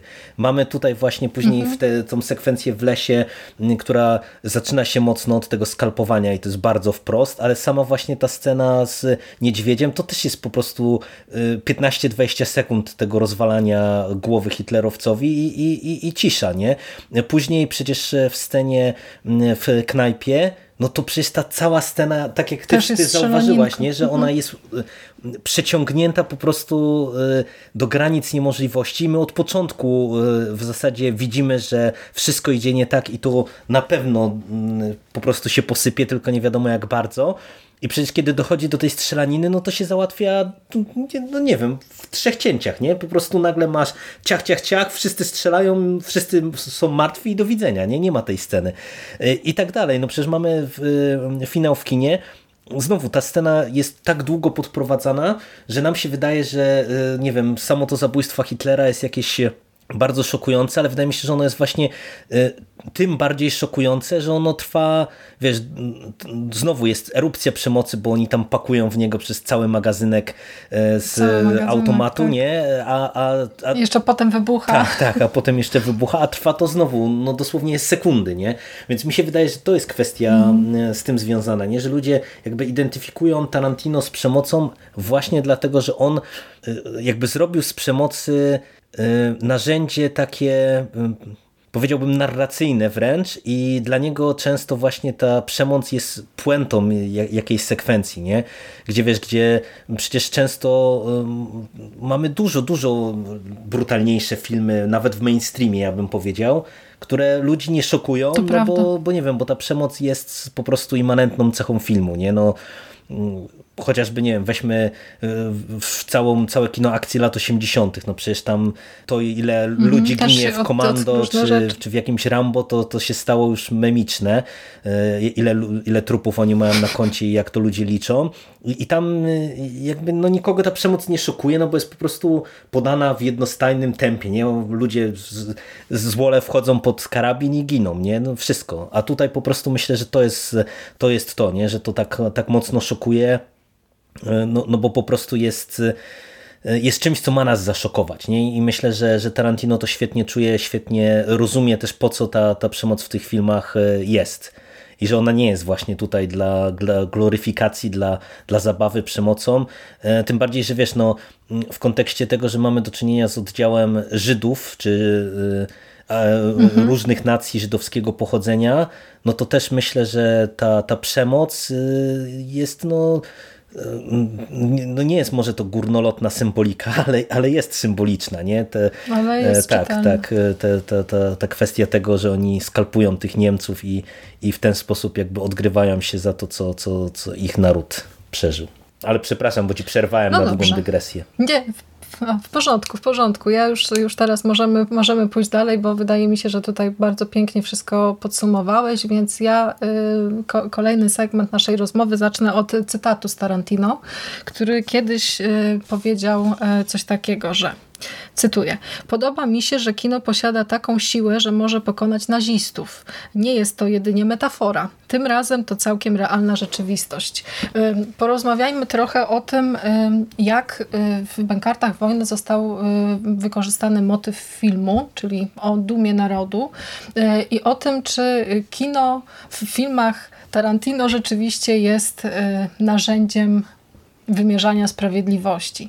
Bo ja powiem Ci, że też złapałam się na tym, że zachwycam się nieustająco właśnie tym filmem Duma Narodu. I y, szalenie ciekawą rzeczą wydało mi się to, że taki film w ogóle powstał, że y, nie wrzucili tam jakichś właśnie przypadkowych scen nakręconych y, gdzieś tam, kilku takich właśnie sekundowych fragmentów, bo przecież mogli to rozegrać właśnie w taki sposób, żeby oszczędzić mogli czas, oszczędzić nie pokazać, kasę. Nie? nie? wiem, mogli w ogóle go nie pokazać, a tutaj mamy przecież wielką, potężną premierę, która też ma stać się właśnie to jest ten nasz punkt kulminacyjny. To jest ten moment, kiedy właśnie e, wszystkie pionki są rozstawione i czekamy na ten właśnie ostateczny, e, ostateczny ruch. I tak, jeśli chodzi o tę e, dumę narodu i o to, kto w ogóle pokonuje Hitlera, to wydaje mi się, że też warto podkreślić, że mamy tutaj właśnie aktorkę, byłego krytyka filmowego, no i jeszcze właścicielkę kina, więc gdzieś tam wszystkie te osoby związane z branżą filmową, z branżą e, kinową są mm, tymi postaciami, które są odpowiedzialne za, e, za ten zamach i za jego powodzenie. Na drugim biegunie z kolei mamy postawionego e, Goebbelsa, Goebbelsa mhm. tak, który jest, to, to jest też właśnie ciekawe nawiązanie w kierunku tych filmów propagandowych III Rzeszy, które też są e, szalenie ciekawym e, zagadnieniem, bo e, niektórzy recenzenci śmieją się, że Tarantino jest w tych swoich wnioskach, w tych swoich tezach, które wypowiada w tym filmie, taki dość naiwny, że o tutaj przyjdzie sobie banda ludzi i właśnie, że film może mm, porwać tłumy. Ja uważam, że trochę tak jest i to, mm, to, to, że Goebbels skręcił właśnie takie filmy, jakie, jakie powstawały w, w czasach, kiedy Trzecia Rzesza święciła triumfy, no to nie jest, nie jest przypadkowe. Oglądałam kiedyś taki dokument gdzieś w telewizji właśnie na temat tego, jak y, współcześni widzowie odbierają y, kino z tamtych lat, te filmy właśnie, w których Żydzi byli pokazywani jako najgorsza nacja. Ja powiem Ci, że te y, relacje widzów, którzy byli na specjalnych, zamkniętych seansach i opowiadali w jakim nastroju wychodzili w ogóle z kina, to było coś porażającego. I tutaj w tym filmie mam dokładnie to samo w, w paru momentach, kiedy widzę Frederika Zollera, który wiesz, tym nożykiem tam wycina tę idealnie symetryczną swastykę. Albo te momenty, kiedy wiesz, tam po prostu strzela i ten trup y, ściele się na takie wielkie, ogromne y, stosy ciał tych przeciwników III Rzeszy. To ma wszystko ogromną siłę. I sądzę, że to że finałowa scena rozgrywa się w kinie, które płonie i w którym naziści dosłownie się smażą, palą, y, jest też takim ciekawym dialogiem z tym, jak, jakie rzeczy działy się w, w, w czasie wojny. Tarantino ciekawie i w dość sprytny sposób niektóre rzeczy y, połączył i spuentował. A że film, no wszyscy kochamy filmy i gdzieś tam ta miłość, ta jego fascynacja y, z ekranu do nas, widzów, mówi. No tutaj, tak jak powiedziałeś, że po drugiej stronie mamy Goebbelsa, no to właśnie mamy też tego Friedricha Zollera, który też w zasadzie wyrasta w tym wątku Szoszany, paradoksalnie spychając trochę Landę na drugi plan na głównego antagonistę, czyli też ak aktora w tej chwili, no bo on już się mieni aktorem przecież w zasadzie, bo, bo, bo tak. zagrał sam siebie i, i to, to wszystko, co ty wspomniałaś i różne takie smaczki, które Tutaj jeszcze właśnie dostajemy, jak chociażby właśnie to, jak jest zbudowana postać Colera jako, jako żołnierza, aktora i, i człowieka, który już y, widzi swoją karierę u boku Goebbelsa właśnie jako gwiazda takich filmów propagandowych. To jest wszystko szalenie interesujące i tak wspomniałem, że wrócę tutaj do jednej sceny z finału. E, dla mnie w kontekście Właśnie. takiej erudycji i tego, e, jak e, w kontekście takim kinofilskim tutaj Tarantino fajne rzeczy poukrywał, jest to, że w jednej ze scen w końcówce właśnie tam na tej premierze pojawia się Emil Jannings czyli aktor mhm. kina niemego, w zasadzie jedna z największych gwiazd kina niemego lat tam dwudziestych i aktor, który właśnie przez swój flirt z Mm, trzecią Rzeszą e, w zasadzie no, stracił karierę, nie? bo to, to, był, to była ikona aktorska e, i to nie tylko w Niemczech e, za czasów ekspresjonizmu, tylko w ogóle wiesz, jakaś taka super gwiazda tamtejszego kina w tamtym okresie. I to, to była rzecz, której y, no nie wyłapałem w ogóle wtedy przy tym pierwszym seansie, a teraz to mnie tak uderzyło, że nagle oni wymieniają, bo, bo on jest wymieniony. To, to jest, wiesz, to jest krótka scena, ale tam jego nazwisko pada. Y, no i, i, i, i to też mi się wydaje właśnie ciekawe, że on też się tam znalazł właśnie jako ten, który y, z trzecią Rzeszą flirtował i, i też właśnie podbudowuje jeszcze ten, ten filmowy grunt na, na dwóch poziomach, na tym poziomie takim meta, i, i na poziomie właśnie tej, tej mhm. akcji, ale no, moim zdaniem tutaj bardzo celne obserwacje w ogóle poczyniłaś, bo ta duma narodu to jest w ogóle ciekawy zabieg, że tak dużo miejsca jest poświęcone y, temu tłu tego, tego filmu dla mnie. Że wiesz, że to nie jest tylko premiera, mhm. bo mi się wydaje, że też przecież można było tak jak e, powiedzieliśmy, że można w ogóle na przykład tego filmu było nie pokazać albo pokazać jakieś fragmenty, e, w ogóle można, nie był, można było pominąć e, w zasadzie cały wątek Colera i, i wiesz, i tylko zrobić premierę jako premierę, jako miejsce akcji. Natomiast ten wątek jest o tyle ciekawy, że on właśnie wyciąga nam Goebbelsa na pierwszy plan, a dla mnie to jest jakby fascynujące, nawet bardziej może teraz, z perspektywy roku 2021 niż było w 2009 roku.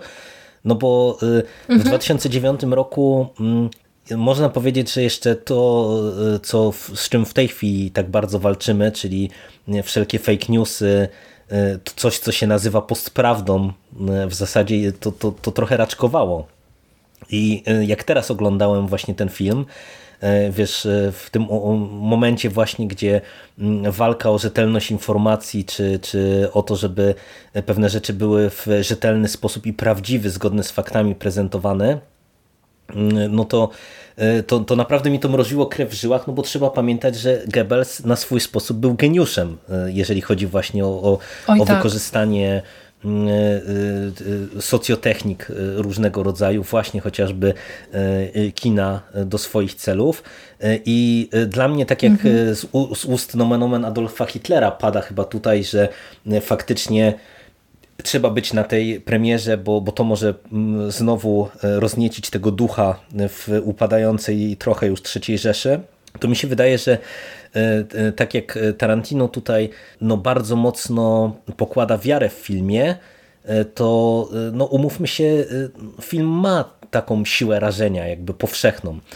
Wiesz, to o, oczywistym jest, że żyjemy już w takich czasach, że tak jak się mówi, że nie wiem, że pojedynczy dziennikarz E, nie jest w stanie już nic zrobić, tak jak wiesz, jak mieliśmy lata temu te wszystkie filmy, e, mhm. które wyrosły z afery Watergate chociażby, o, o samotnych dziennikarzach, którzy rozmontowują system i, i, że żyjemy w zbyt skomplikowanym świecie i to się już nigdy nie uda i pewnie już nigdy nie będzie tak, że, że jeden film e, będzie w stanie, nie wiem, porwać tłumy, mm, ale z drugiej strony, wiesz, jak sobie spojrzymy na masową wyobraźnię E, która w dużej mierze jest jakby kształtowana przez filmy, przez kino, no to, to, to, to jest żywy dowód na to, że ta siła oddziaływania kina e, cały czas jest bardzo duża. No zresztą no, cały czas kino i, i, i, to, co jest prezentowane, jak jest prezentowane, jest przedmiotem walki. Nie? No, to, to jest przecież to, co mm, się dzieje w ostatnich latach w kontekście reprezentacji E, kobiet, reprezentacji e, osób o, innym, o innych kolorach skóry, tak. czy właśnie mhm. szerzej pojętych mniejszości, bo tu też LGBTQ można wpisać, no to wiesz, to, to najlepiej pokazuje, że, że kino nadal ma E, ogromną, ogromną siłę e, oddziaływania i, i mówię też jak, e, nie wiem, mamy takie sytuacje jak jakiś czas temu chociażby słuchałem w dziale zagranicznym podcast o tym, jak w zasadzie opery mydlane zmieniły wiesz, postrzeganie, zmieniły w, w, dużej mierze tendencje pewne społeczne, czy postrzeganie społeczne pewnych zjawisk w Ameryce Łacińskiej, bo były przemycane w operach mydlanych. Coś, co u nas jest, wiesz, pogardzane, a co nagle się okazało, mhm. że wychowało nowe pokolenie, nie? Całe tak. I, wiesz, i, tak. i to pokazuje, że, że to, co tutaj mm, Tarantino y, serwuje nam i co można potraktować jako taką zabawę, nie? czyli że, że kino zniszczy nazistów, no to, to jest, jest coś takiego, co, co, co cały czas gdzieś tam z tyłu głowy powinniśmy mieć, nie? że kino faktycznie ma ogromną moc oddziaływania. No tutaj to nie jest y, tylko w takim znaczeniu metaforycznym, bo przecież y, mamy tutaj też odwołanie do y, tego, że główny wybuch między innymi jest spowodowany przez 350 e, filmów na tak, taśmie tak, nitrocelulozowej, tak, tak, tak, która jest szalenie łatwopalna, więc to okazuje się, że to, to kino i, i filmy mają e, dużo większą e, siłę rażenia niż, niż broń i niż na przykład właśnie nóż Aldo Reina w, w całym takim szerszym, szerszym ujęciu. Odnośnie tego, co powiedziałeś, to też wszystko zależy od tego, na jaki podatny grunt dany Mm, dany film, dane przesłanie będzie trafiać, bo to też dużo zależy właśnie od tych nastrojów społecznych. Ja e, właśnie myśląc o tych propagandowych filmach e, III Rzeszy, e, trochę też przypominam sobie to, co przyszło mi do głowy po wyjściu z kina po seansie Jokera, że gdyby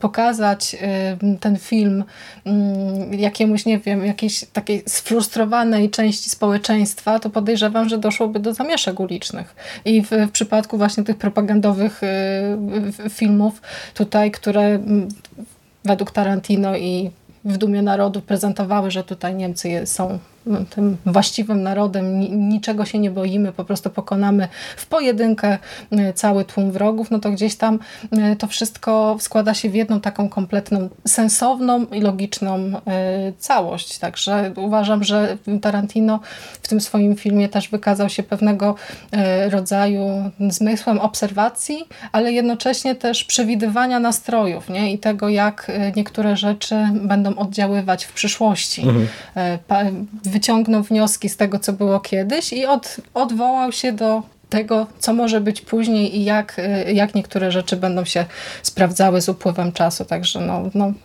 świadomy, mądry twórca.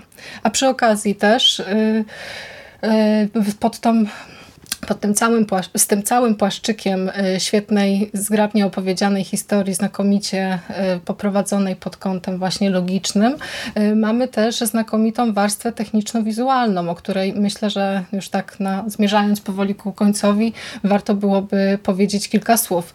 Ja zacznę od tego, że mm, muzyka, chciałabym powiedzieć o muzyce, bo coś, co mnie szalenie złapało, to ty, ty Jerry, wiem, że jesteś wrażliwy na wszystkie takie rzeczy związane ze ścieżkami dźwiękowymi w, w filmach, e, to ja tutaj jestem odrobinkę rozczarowana tym, że Tarantino reklamował ten film jako taką opowieść, w której będziemy mieli dużo Ennio Morricone'ego. E, Ennio Morricone będzie te swoje utwory tutaj jakieś nowe miał e, wprowadzić, zaprezentować, ale okazało się, że koniec końców są to takie utwory, które napisał wcześniej do, do różnych filmów, ale jest to tak idealnie wkomponowane w treść, tak cudownie dopasowane do sytuacji, że stanowią one naprawdę ścisłą ścisły fragment całej tej historii, tak właśnie bardzo dobrze dopasowany. Co ciekawe, też sądzę, że Tarantino y, odnośnie tego, co mówiliśmy, że potrafi odkryć jakichś tutaj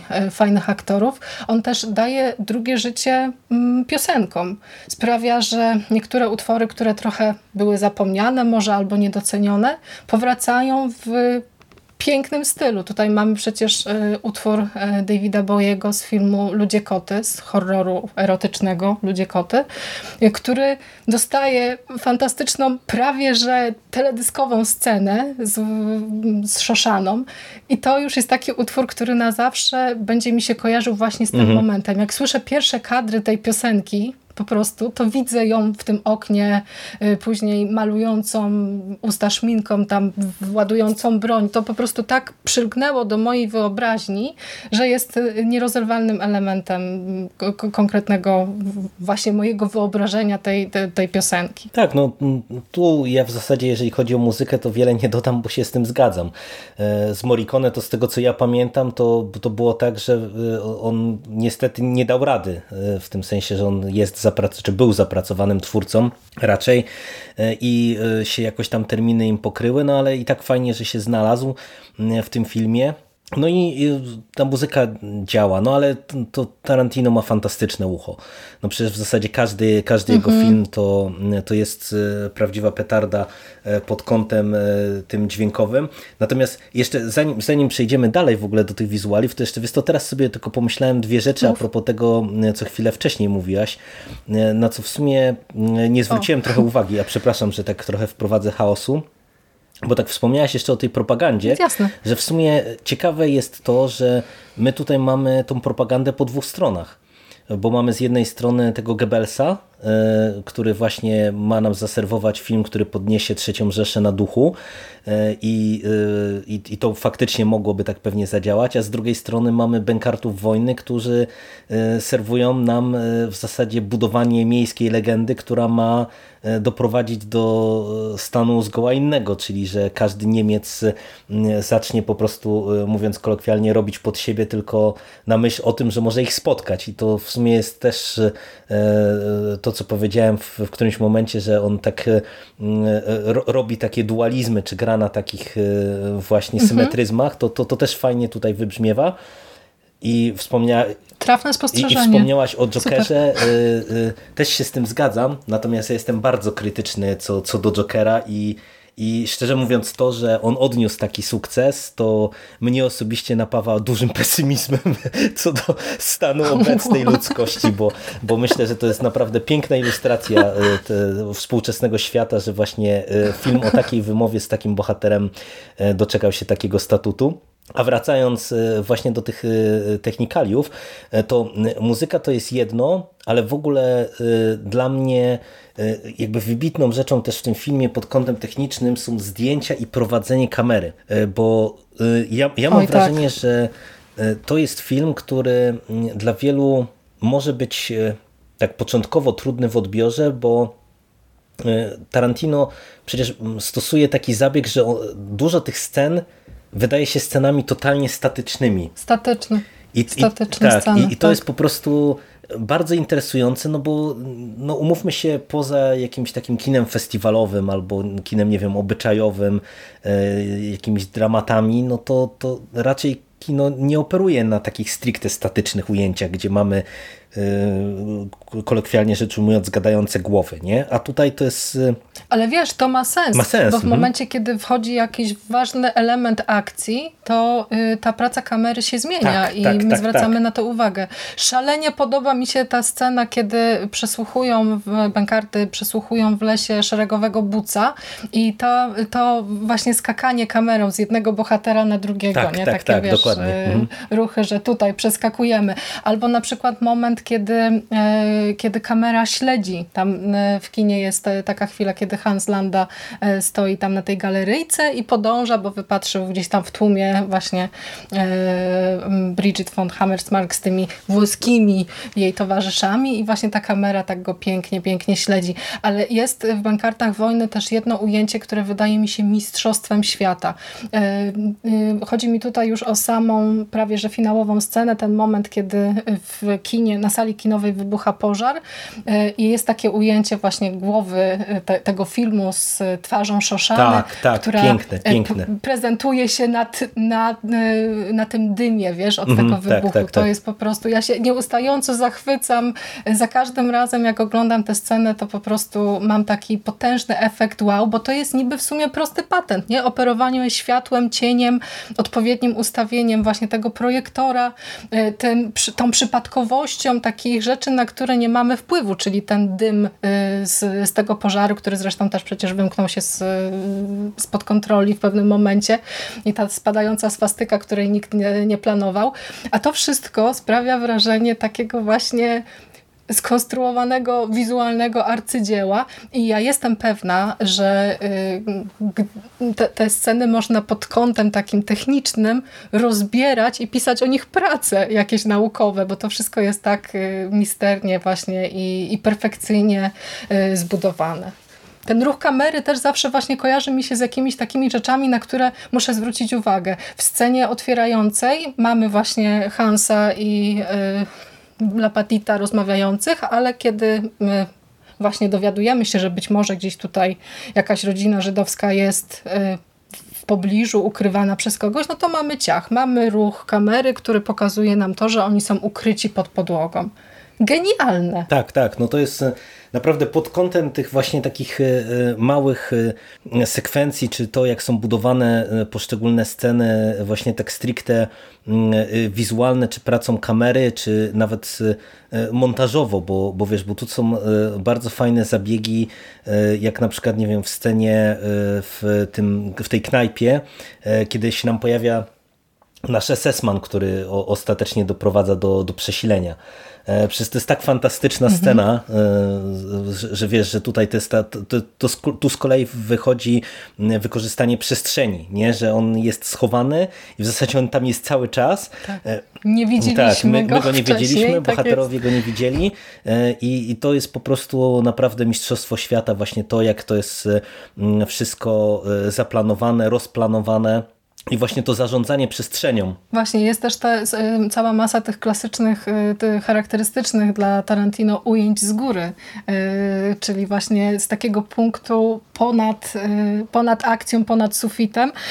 I jeszcze też, jak ja średnio lubię spowolnienia w filmach, te wszystkie efekty właśnie takie slow motion, że bohater idzie, idzie, idzie, idzie, to tak w przypadku Bankartów Wojny nie miałam absolutnie takiego przesytu, a scena, kiedy y, jeden z y, niemieckich żołnierzy właśnie podchodzi do Aldo Reina, podbudowana odpowiednią muzyką, no to robiła naprawdę takie wrażenie, że ja już po prostu... A to jest w ogóle jedna z, ze śmierci w tym filmie, która autentycznie wywołała we mnie takie smutne emocje, bo było mi szalenie go żal, ja wiem, że to, ta scena powinna zarezonować troszeczkę inaczej, no bo mamy tych dobrych, którzy rozwalają tego złego. Ale ta, ta jego postawa i ten moment, kiedy obrywa kijem, to jakoś tak po prostu mi się zrobiło go, no, że za co dostałeś ten medal, za odwagę. To, to mhm. ten punkt po prostu krytyczny tak, już, tak. już tak mi się szalenie smutno zrobiło, więc to, to, to, też, też tak pomyślałam, że o tym powiem. Pięknie to ujęłaś w którymś momencie, że to jest e, taki E, film, który jest szalenie kameralny w tym swoim rozmachu, nie? I to, to właśnie w kontekście tych wizualiów to niesamowicie dobrze gra, tym bardziej, że właśnie no, to jest tak jak każdy film Tarantino, on jest dopracowany w każdym szczególe. Mm, przecież e, tam jak jesteśmy w tej scenie znowu w barze, e, notabene, bo, bo zaraz pewnie będziemy przechodzić do podsumowania i nie chcę jakiś szpilek w ten film wbijać na sam koniec, to tutaj powiem, że w zasadzie moim zdaniem tutaj jest jedyny jedyny problem, który ja mogę mieć z tym filmem, to jest właśnie scena w barze i to, że tam jest Stiglitz. E, to mi tak nie gra za, e, za każdym razem, jak go tam widzę. Dlaczego? No bo wiesz, on, on, jest, on jest fantastyczny. Ja uwielbiam Tila Schweigera i, i bardzo mi się podoba, jak on gra tą rolę ale jego tam nie powinno być. Dlaczego bo, bo, umarł tak znaczy szybko? Nie nawet nie, nie, nawet nie o to chodzi, bo wiesz, bo to, to w ogóle zakrawa na piękny trolling, na przykład to, że w tej scenie, y, w zasadzie tylko w tej scenie mamy Fassbendera, który się pojawia chyba jako drugi po e, Walcu na, na czołówce, e, a którego przez pół filmu nie mhm. mamy, a jak go mamy, to mamy w jednej scenie i a ginie. To, to ginie.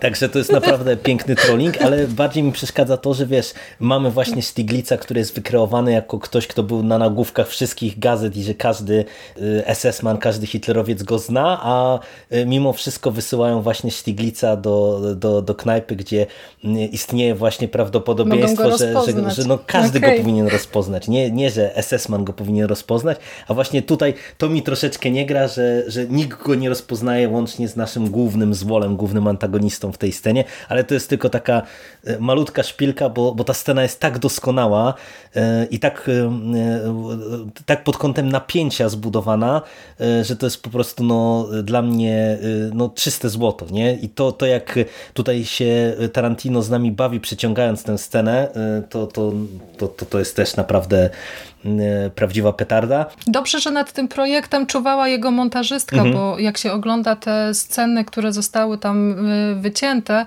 e, to Tarantino mógłby popłynąć, bo w przypadku tych właśnie scen dialogowych, to, to, to, to czasami oni sobie po prostu siedzą i gadają o niczym, mhm. nie? I jakby to było nieumiejętnie zmontowane, to widz mógłby poczuć rzeczywiście jakieś, ta, jakieś tam drobne znużenie, co wydaje mi się rzeczą no, wręcz niewiarygodną. A, a propos tego, co powiedziałeś o Sztyglicy, co to cudowny trolling, to teraz zepsuje wszystkim film, e, bo jest pewna ciekawostka, na którą e, mało osób w sumie zwraca uwagę. E, czy nie wiem, czy zdajecie sobie sprawę z tego, że Hugo Styglitz w scenie, kiedy ostrzy ten swój bagnet, ten swój nóż SS, to on go w rzeczywistości psuje? To taki, taki mały niuansik dla y, tych, którzy lubią y, zabawy z nożami i trochę się na tym znają. Otóż on, y, tam jest taki konkretny dźwięk. Zwróćcie uwagę, jak y, będziecie oglądać ten film, kiedy on przeciąga właśnie tym swoim nożem po, y, po, po, po tym pasie do ostrzenia, to tam na końcu y, zawsze się pojawia taki charakterystyczny klik, taki brzdęk. to jest sygnał, że aktor, postać zdejmuje ostrze, niszczy, niszczy je i sprawia, że już nie, nie będzie mógł tego noża naostrzyć ponownie. Taka ciekawostka, więc poszedł na akcję z nie, nie, nienaostrzonym e, No widzisz, widzisz. Proszę bardzo. No, ale e, tak jeszcze kończąc właśnie te kwestie e, wizualne, to ja ci powiem, że na, dla mnie ten film jest też właśnie mistrzowski pod kątem zarządzania przestrzenią. E, w każdej w zasadzie scenie. W scenie w domu na początku, w scenie w kafejce, e, później w Paryżu, e, w scenie w kinie, w scenie właśnie w naszym pubie podziemnym, czy w tej scenie w lesie. To, to po prostu dla mnie jest fascynujące, jak ile można wycisnąć, wiesz, w zasadzie z jednej prostej lokacji.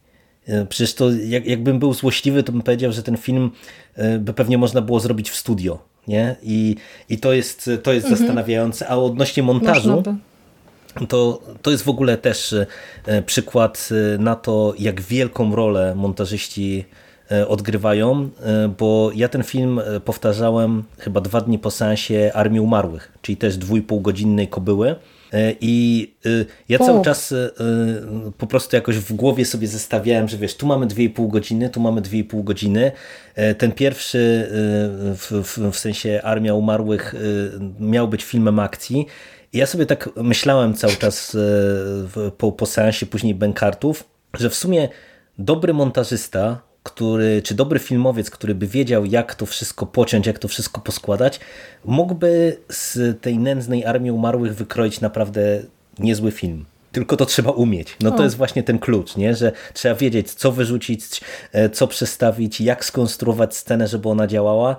E, no i, i właśnie Tarantino mhm. pokazał, że w dwójpółgodzinnym filmie mm, w zasadzie siedzimy od pierwszej do ostatniej sekundy jak na szpilkach i e, no tak jak Aldo Rain mówi w finale, e, myślę, że e, właśnie zrobiłem arcydzieło, no to, to, to no znowu taki trolling Tarantino, ale, ale myślę, że akurat tu możemy się wszyscy z nim zgodzić. Tak, Chyba lepszej puenty na zakończenie tego, tej naszej rozmowy nie możemy sobie wyobrazić już.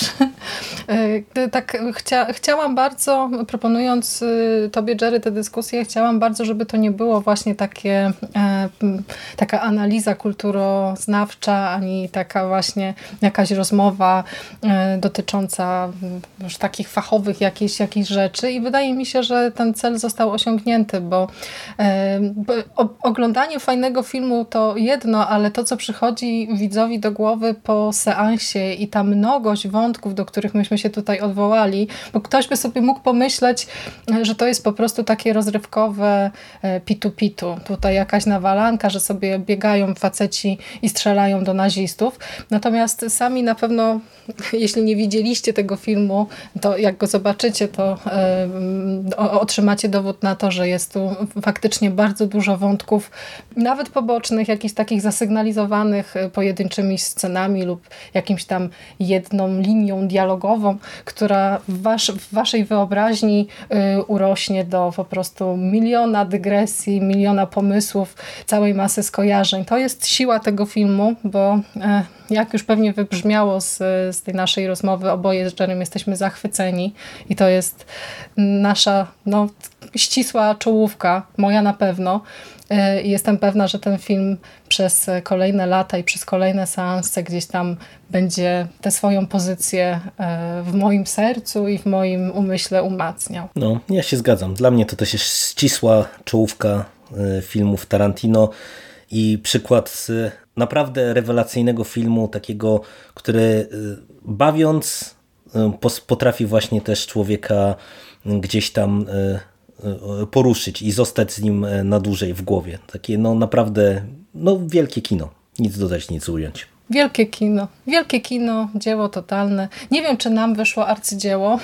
To się pewnie okaże, jak słuchacze będą się wdawać z nami w dyskusję. Może, może jest ktoś, kto nie lubi tego filmu i tak w ogóle słucha nas teraz i się, i się dziwi, na czym my tutaj się zachwycamy, bo przecież oni tylko siedzą i gadają. No to jesteśmy bardzo ciekawi waszej opinii. Jeśli jeszcze tego filmu nie widzieliście, no to co tu robicie?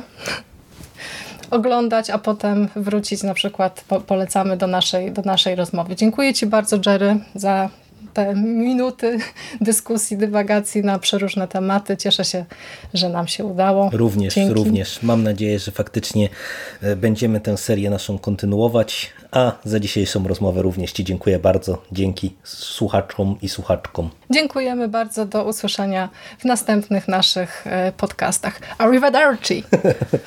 cześć, cześć.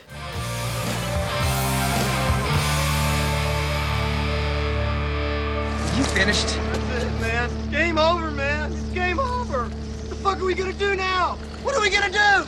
It's over. Nothing is over! Nothing! You just don't turn it off!